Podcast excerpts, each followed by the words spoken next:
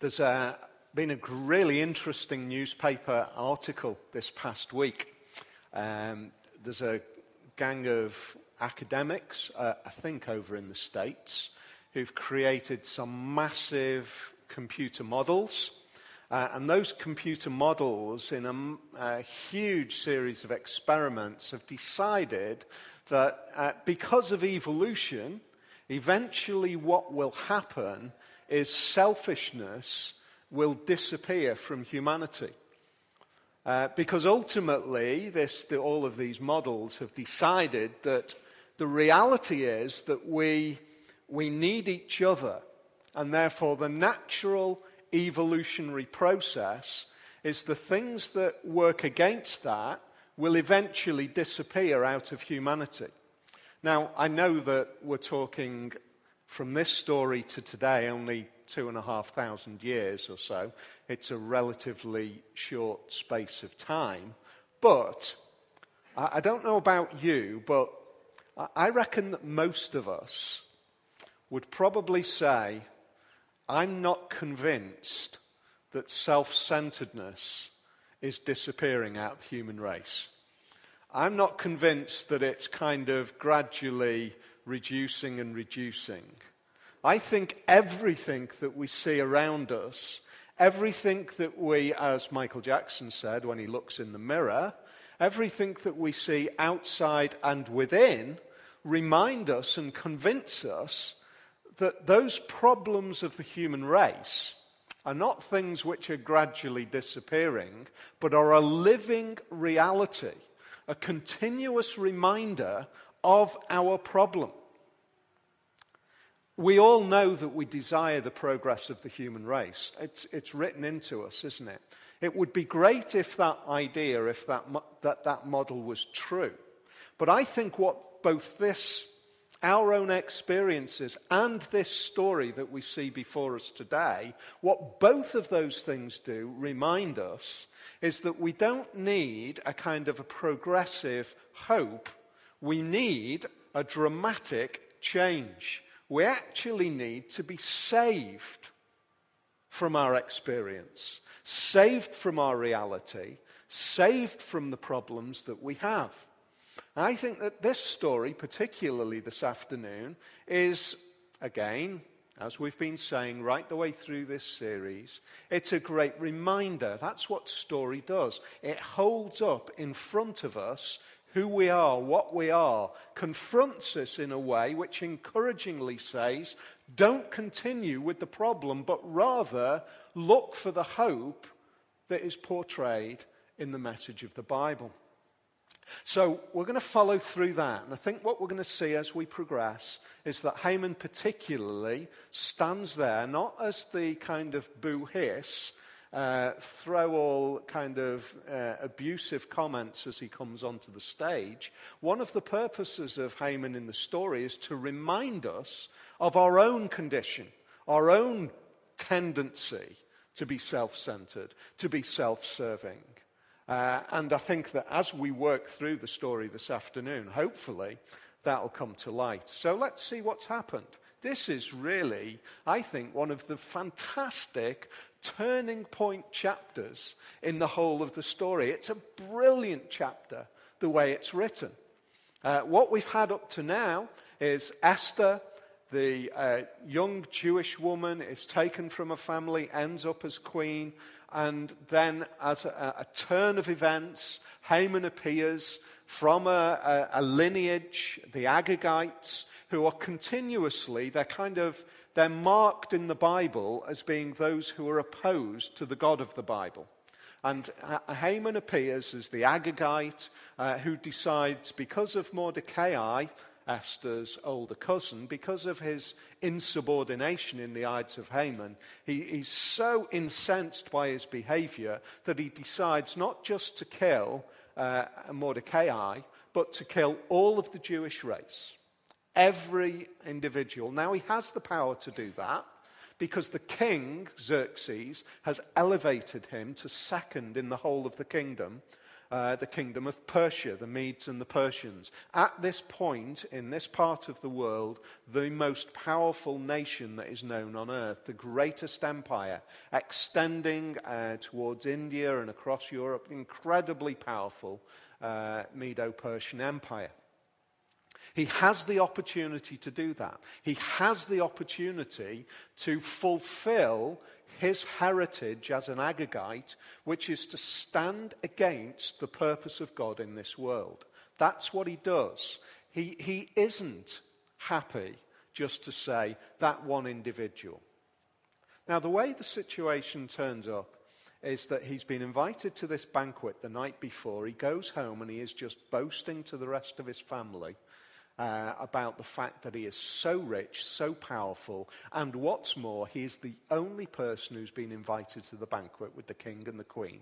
He is absolutely top role, top position. He's got the kind of pips on the shoulder, he's got the stripes on the arm, he has got everything. He is the man. He is what everybody would aspire to be. And as we said last week, in lots of ways, he speaks very powerfully to our culture today because so many people are striving for recognition, for position, for status. Haman stands in a way to say, question that. Because what you're actually looking to do is only to create status in the, li- in the eyes of everybody around you. You are not taking into account that you live not only in the face of those around you, far more important than that, you live in the face of the living God. Uh, that's interesting because we don't see him, and yet the Bible reminds us that we constantly live in the face of God. Everything that we do, everything that we say is not hidden. It is seen by God. We need to understand that. And yet, Haman doesn't live like that. He goes home and he boasts and he basically says, Look what I've achieved. But he's still not satisfied because Mordecai is still there. And his wife says to him, Look, you've got the power. You've got the, you've got the pole built in outside, this huge pole. Uh, go to the king tomorrow and just arrange for Mordecai to be impaled on the pole. That's just, do you know what? You are driving me nuts, basically. You're driving me crazy. We've got this fantastic house. We've got this fantastic chariot outside. We've got more servants than we can imagine. We can holiday on the, at the beach whenever we want to. We can eat, we can drink. We've got everything. But this one guy, this one meaningless little individual is making my life a misery. Now, will you go and tell the king tomorrow that you want him killed? It's easy. Simple as that. So he goes into the palace the following morning. However, as we see from the narrative as it opens up, something else has gone on. If we can get that reading up on the screen, what we can see is that the king has not been able to sleep. Isn't that interesting? Esther was given the opportunity she had the opportunity to make the decisive move against Haman. But she doesn't. She invites them to a banquet. She commits the time to God. And at that very night, where Mordecai's life is decided in one home that he's going to die by being impaled on a pole. So here's, here's Haman and Zeresh in their home, in their mansion deciding that Mordecai is going to die. I don't know what time. Let's say nine o'clock at night. He's going to die on a pole. All that you need to do tomorrow morning, go into the palace and arrange it with the king. He can be dead by 10 o'clock. It's as simple as that. However, in those next few hours, the king can't sleep. We would say, well, you know, so what? Apart from the fact that it then happens that he asks for something to be read. He asks for a book of records to be read, things that had happened in his reign, all the amazing records. I guess he was probably thinking, you know, maybe it's not, you know, boring material. It's not get me to sleep material. Maybe it's just, you know, if I can't sleep, I might as well revel in my glory. And so he gets his, his, uh, his servants to bring one of the record books. They just so happen to pick off the shelf. I'm sure it was probably a scroll rather than a book. The scroll that happened to have the account where Mordecai had saved the king's life. We read a few chapters back just this little seeming side interest, uh, little statement about Mordecai having saved the king's life because Bigthana and Teresh were uh, conspiring against the king. And, the king, and Mordecai hears about it, informs Esther, and Esther uh, saves the king by passing the information on. There's a full inquiry, and they end up being killed rather than the king. Nothing is done at that point. Why, why was nothing done? You ask yourself. Nothing was done because what needed to be done was now, not back then. Because what happened as the king reads about this, he suddenly remembers. Yeah, it was Mordecai. We did the inquiry, didn't we? What happened? What did we do for him? Nothing. Didn't we? That's scandalous. We should have done something. I'm a great king. I'm the kind of king who gives liberally to people who preserve me. I need to be seen to be a good king, and therefore I'm going to make sure that Mordecai is honored because that reflects back on me because I'm a great king. I'm, I'm that kind of king.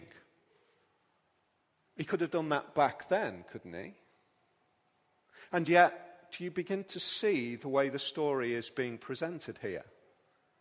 It just so happens that he wasn't honored back then because it just so happens that the king had to be able to not sleep on that particular night because it just so happened that that particular scroll had to be pulled down off the shelf because it happened that the king had to be uh, read that account on that night so that the following morning he could decide to honor Mordecai the very next day because hours before Mordecai's death sentence had been struck in the mansion of Haman and Zeresh. And so the king decides, I'm going to honor him. And in this absolutely wonderful, beautiful, amazing twist of events, the king says, Who's in the palace? And who happens to be there? None other than Haman right at the point in time where he's going to come into the king and say, Can I just take the life of Mordecai? And the king would say, Yeah, no problem. Who is Mordecai? No problem. I don't know him. Take his life. No issue. You're the second most important person in the whole of the kingdom. Of course you can do that. No issue. Take his life. And yet the king had Mordecai in his mind as his savior because he'd had read to him that very night how Mordecai had preserved him. And it just so happened that Haman was there. And then the king says, Let's, who, what would you do?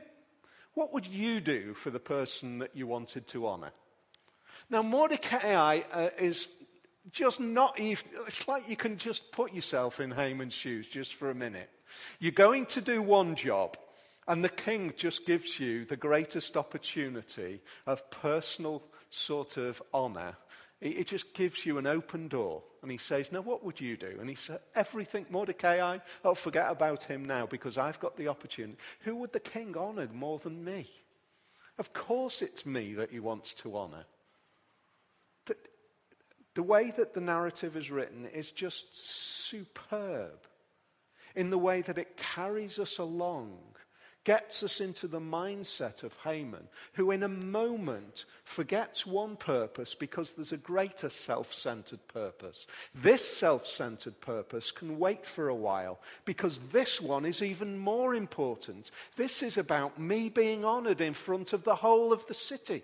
Oh, well, I'll tell you what I would do. I'd dress him up in the king's clothes, I'd put him on the king's horse, I'd parade him through the streets, and I would, I would honor him so that everybody everybody sees him. Fantastic idea, Haman. Xerxes says, That's a great idea. Go and do it for Mordecai. It's what? I mean, talk about the rug pulled out from under your feet. It's just startling. It, the, the timing, do you ever have one of those situations where you realize that the timing and life's events, the way things have worked out, the way this has happened and this has happened and this has happened, and I'm here at this moment in time, and if all of those other things had not happened, then I would not be in this situation right. There is something bigger going on. That's how Mordecai felt at that moment in time. It feels as the way the story unfolds that Mordecai has now, uh, sorry, Haman is now realizing he is just out of control. He thinks he is in control, but within a day, everything happens in such a way for him to realize he has no control whatsoever within moments of expecting to have Mordecai killed, he is now leading him on a horse, proclaiming his name in the name of the king. What a transformation. What a power and an authority behind that process. That's what this story is wanting to explain to us, describe to us. That's what we see in the life of Esther those two and a half thousand years ago. We see the power of God working convincingly, unstoppable, so that we see that Haman, who thinks that he is in control in every situation of life, he has got the world at his feet, actually has no control whatsoever. He parades Mordecai through the streets. It must have been the most humiliating experience that he could imagine. There is a tradition, whether it's true or not, there is a tradition that Zeresh, um, who understood or believed that this must be Mordecai who's leading the, uh, the horse, actually threw rubbish onto the person who was leading the horse. The tradition goes that Zeresh threw rubbish onto her own husband's head. Whether that's true or not, I don't know. But it just kind of magnifies that whole sense of a turning of the tide, complete reversal. And Mordecai is honored, and Haman goes home, as we read, absolutely destroyed we read in verse 12 after Mordecai returned to the king's gate, after Morde- afterwards, Mordecai returned to the king's gate. But Haman rushed home with his head covered in grief and told Zeresh, his wife, and all his friends everything that had happened to him. That is a fantastically important little phrase that he uses there because what we see earlier on in the book is we see Mordecai whose head is covered in grief.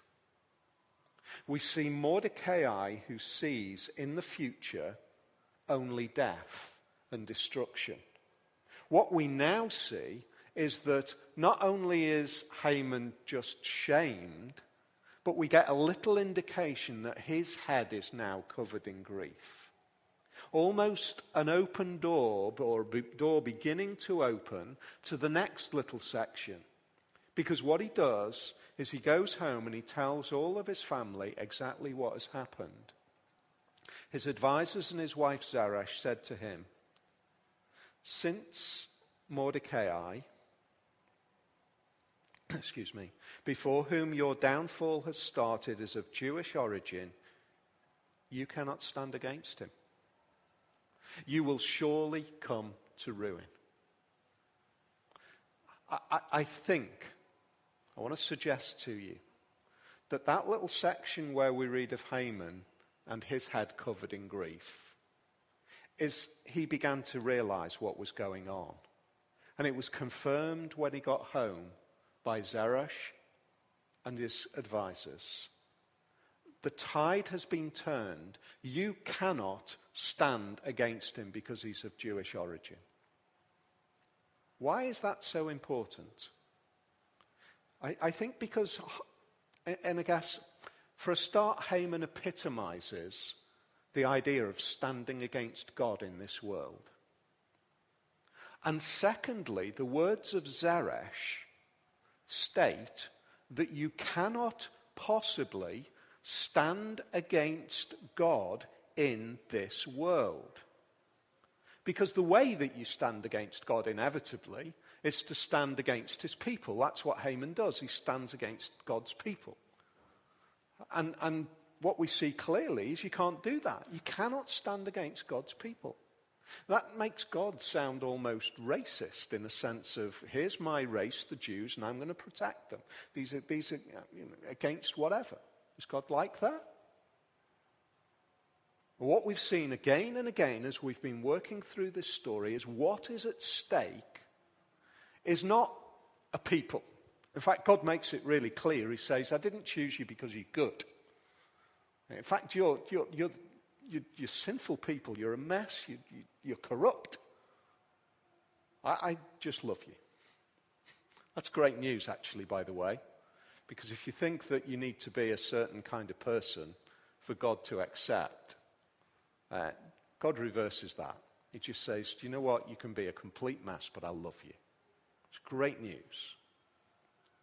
But he also says, I, I, I am going to purpose through you the whole of my plan of salvation. You are part of the process for me to create in this world the possibility of being reconciled to God. So if Haman had won, Jesus wouldn't have happened. We said that a few weeks ago. That's what's at stake. Haman is not just standing against a people group at a particular point in history. He's standing against the idea of God delivering a savior into the world. Now, the other thing that we know from the ancients, in fact, I was watching a, a couple of uh, documentaries on the ancient Greeks just in this past week really interesting to see the way everything was written around, everything was described in terms of the gods. It was seen in that way. Uh, if you won a battle, it was because the gods are with you. If you lost a battle, it was because the gods were against you. What does Zeresh's wife, wife say? She, uh, sorry, what does Zeresh, his wife, say? She says, You cannot stand against the God of the Jews. Because when we look back in time, we can see how an insignificant, impossible uh, people who had no military strength whatsoever, in some remarkable way, were preserved and kept because God was working with them. God was working amongst them. We don't think in that way anymore, but it's certainly the way Zeresh thought about it. And she understood at that point in time Haman, you are standing against the living God. You've got no chance. In exactly the same, I mean, she, I don't know what, you know, she's quite remarkable the way she turns. She turns within 24 hours. Just 24 hours, or however many hours, 20, 18, 20, 24 hours earlier, she was saying, you know what, we can, we can nail this guy. Mordecai. I just go and get him impaled. And now she's saying, You cannot stand against him because God is working. We might not like that idea. We might not, we might kind of recoil against the idea of a God who we cannot stand against. The idea of a God who is absolute, a God who is going to deliver what he is going to deliver in this world. We might hate that idea. But I guess that some of us are experiencing what that actually means. I know that we've, we, many occasions, we reach certain points in life where we realize, do you know what? I cannot resist this God. He just keeps coming at me. He just keeps coming at me and coming at me. And I've run and I've denied and I've stopped doing this and I've stopped doing that. But the reality is, I have no peace whatsoever. There is something about the message of this God that is unstoppable. How many times have you experienced that in your life? How many times have you reached that point where you realize that what is going on in life is not just some kind of whole mix of circumstances which are just luck and judgment and whatever you manage to recover from situations, but rather that there is something greater, a greater authority, a greater power, and a greater presence behind the events in life. And you've reached a point where you say, I cannot stand against it. I just cannot stand against it. You know, you might have reached that point. And for many, that is such a critical decision, critical moment in life. Where you've been standing and observing and seeing the way things unfold, and you've heard the message of the Bible about a God who moves in this world, a God who is determined to send salvation through his Son, and you hear it and you see that it just keeps coming at you and coming at you and coming at you. Can I encourage you? Do not reach that point and allow yourself to continue to push against, but rather respond to that unstoppable God. Make that decision. It seems to me as though Haman had just crossed the line. Right at the very end in verse 15, while they were still talking with him, the king's eunuchs arrived and hurried Haman away to the banquet Esther had prepared. It's like in one day, all the plans, all the ideas, he's just on a, well, I guess on a roller coaster. At every moment, he's dragged to the next position and he's pulled along. Have you ever been that sense of being out of control? Now, at this moment in time, when he is dragged to that feast, when he's dragged to the banquet, when he said, You cannot stand against him, the wise thing to do at that moment in time is to stop and give in. Because that kind of God, the God who initially by human nature we would love to resist, and we hate the idea of a God who is intervening in just that way, is actually just the kind of God that we need. The one that we don't like by human nature is actually the God that we desperately need. We need a God who is relentless. We need a God who is going to break in. We need a God who is going to challenge and stop and arrest and grab a hold of us. Because what we said right at the beginning was asking, what is our human condition? Are we hoping for some sort of evolutionary process that gets rid of this self centeredness? Or do we actually need a God who is going to break into our individual lives and is going to confront us with a mirror that says across the top of it, Haman? A mirror that says across the top of it, Haman. A mirror that says, Look at this. Here's Haman, chapter 6. He's self centered. Every opportunity that he has, he's looking for what he can gather. New Testament tells us that even the things that we do, which we think are good, are marked with deceit and corruption. The reality is that what we need is a God who is going to grab a hold of us, going to just stop us in our tracks not give up. He's not the kind of God who's going to hold a nice, comfy little conversation to say, How about it? You know, this is what I'm offering. What do you think? You know, this is what I'm selling. God isn't some kind of market salesman who stands at his fruit and veg store and says, Look at everything that I'm offering. Do you fancy it? Do you fancy this? Because none of us would ever turn and respond to a God like that. Because we are deep down too corrupt. We need a God who is able to wake up a king in the middle of the night. We need a God who is able to happen to have just the scroll regarding Mordecai read to him in the middle of the night. We need a God who is going to make sure that Mordecai isn't honored months or years before.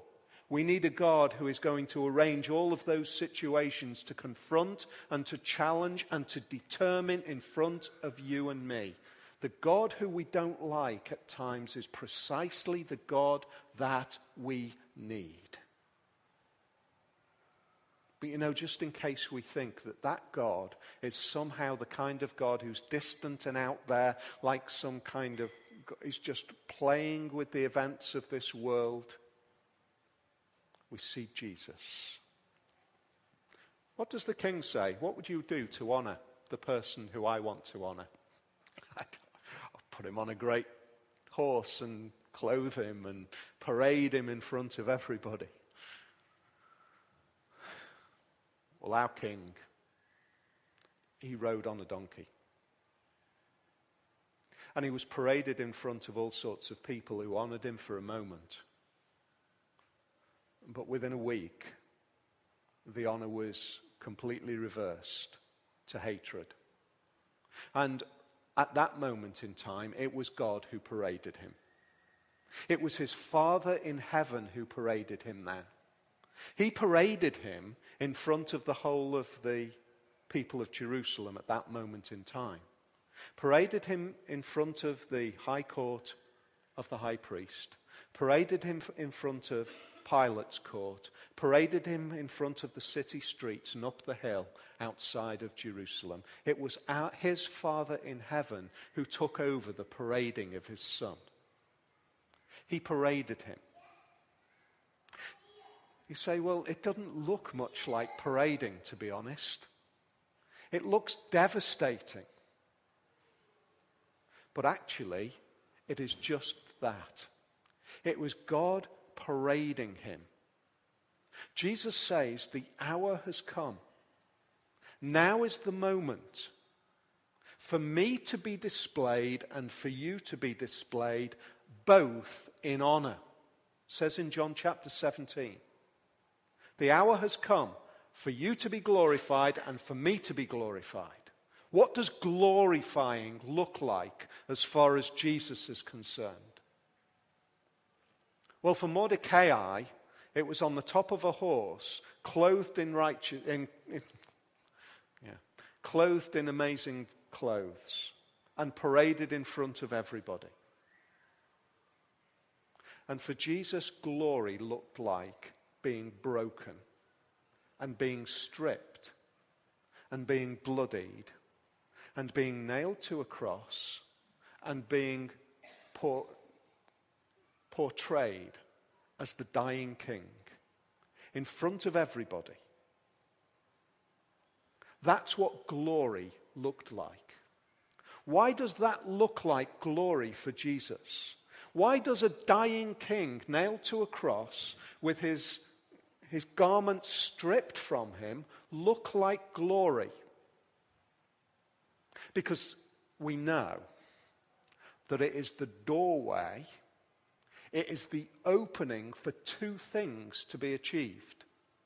One, for him to return one day clothed in glory.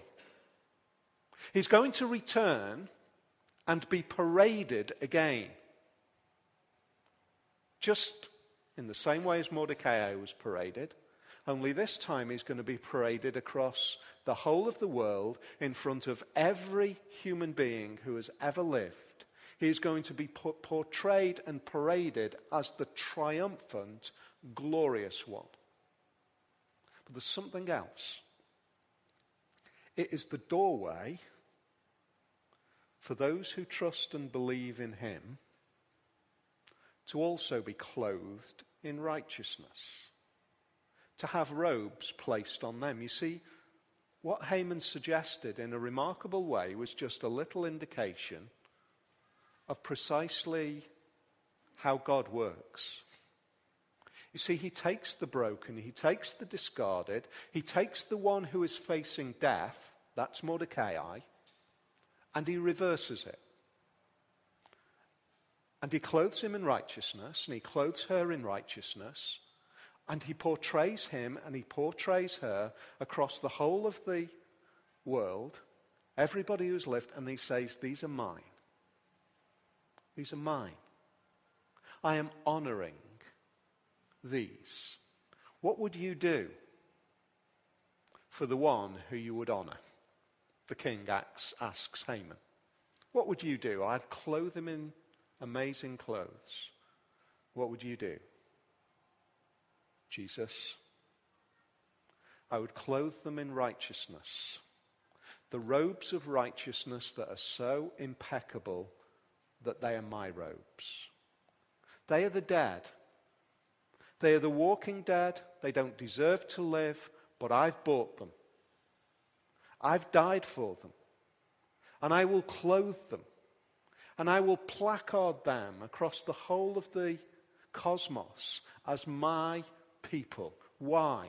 Because I am the kind of God who is relentless in pursuing, in breaking in, and in saving those who at times rebel against me saving them. Do you know what? I find that one of the most important aspects of my own Christian walk. The fact that I know that my rebellion against God, my failure, my sinfulness, the fact that I don't walk around continually like somebody who looks as though they are a child of God. I don't do that. But God pursues me relentlessly and clothes me in righteousness one day. In fact, I'm so convinced, or he's so convinced, that I am that, that I'm described as already being clothed in righteousness. Don't look like, but I am. It's that secure. Because I am his and he is mine. Now, the reality is that Haman reached that point where, in actual fact, at the moment where he was whisked away for the king's banquet, or rather Esther's banquet, he should have just surrendered. We're going to see next week whether he surrenders. But the challenge for us, in the face of a relentless God, will we? Will we surrender? Or will we continue to live like Haman? Determined to work it out for myself, determined to stand opposed to the God who we see described throughout the Bible.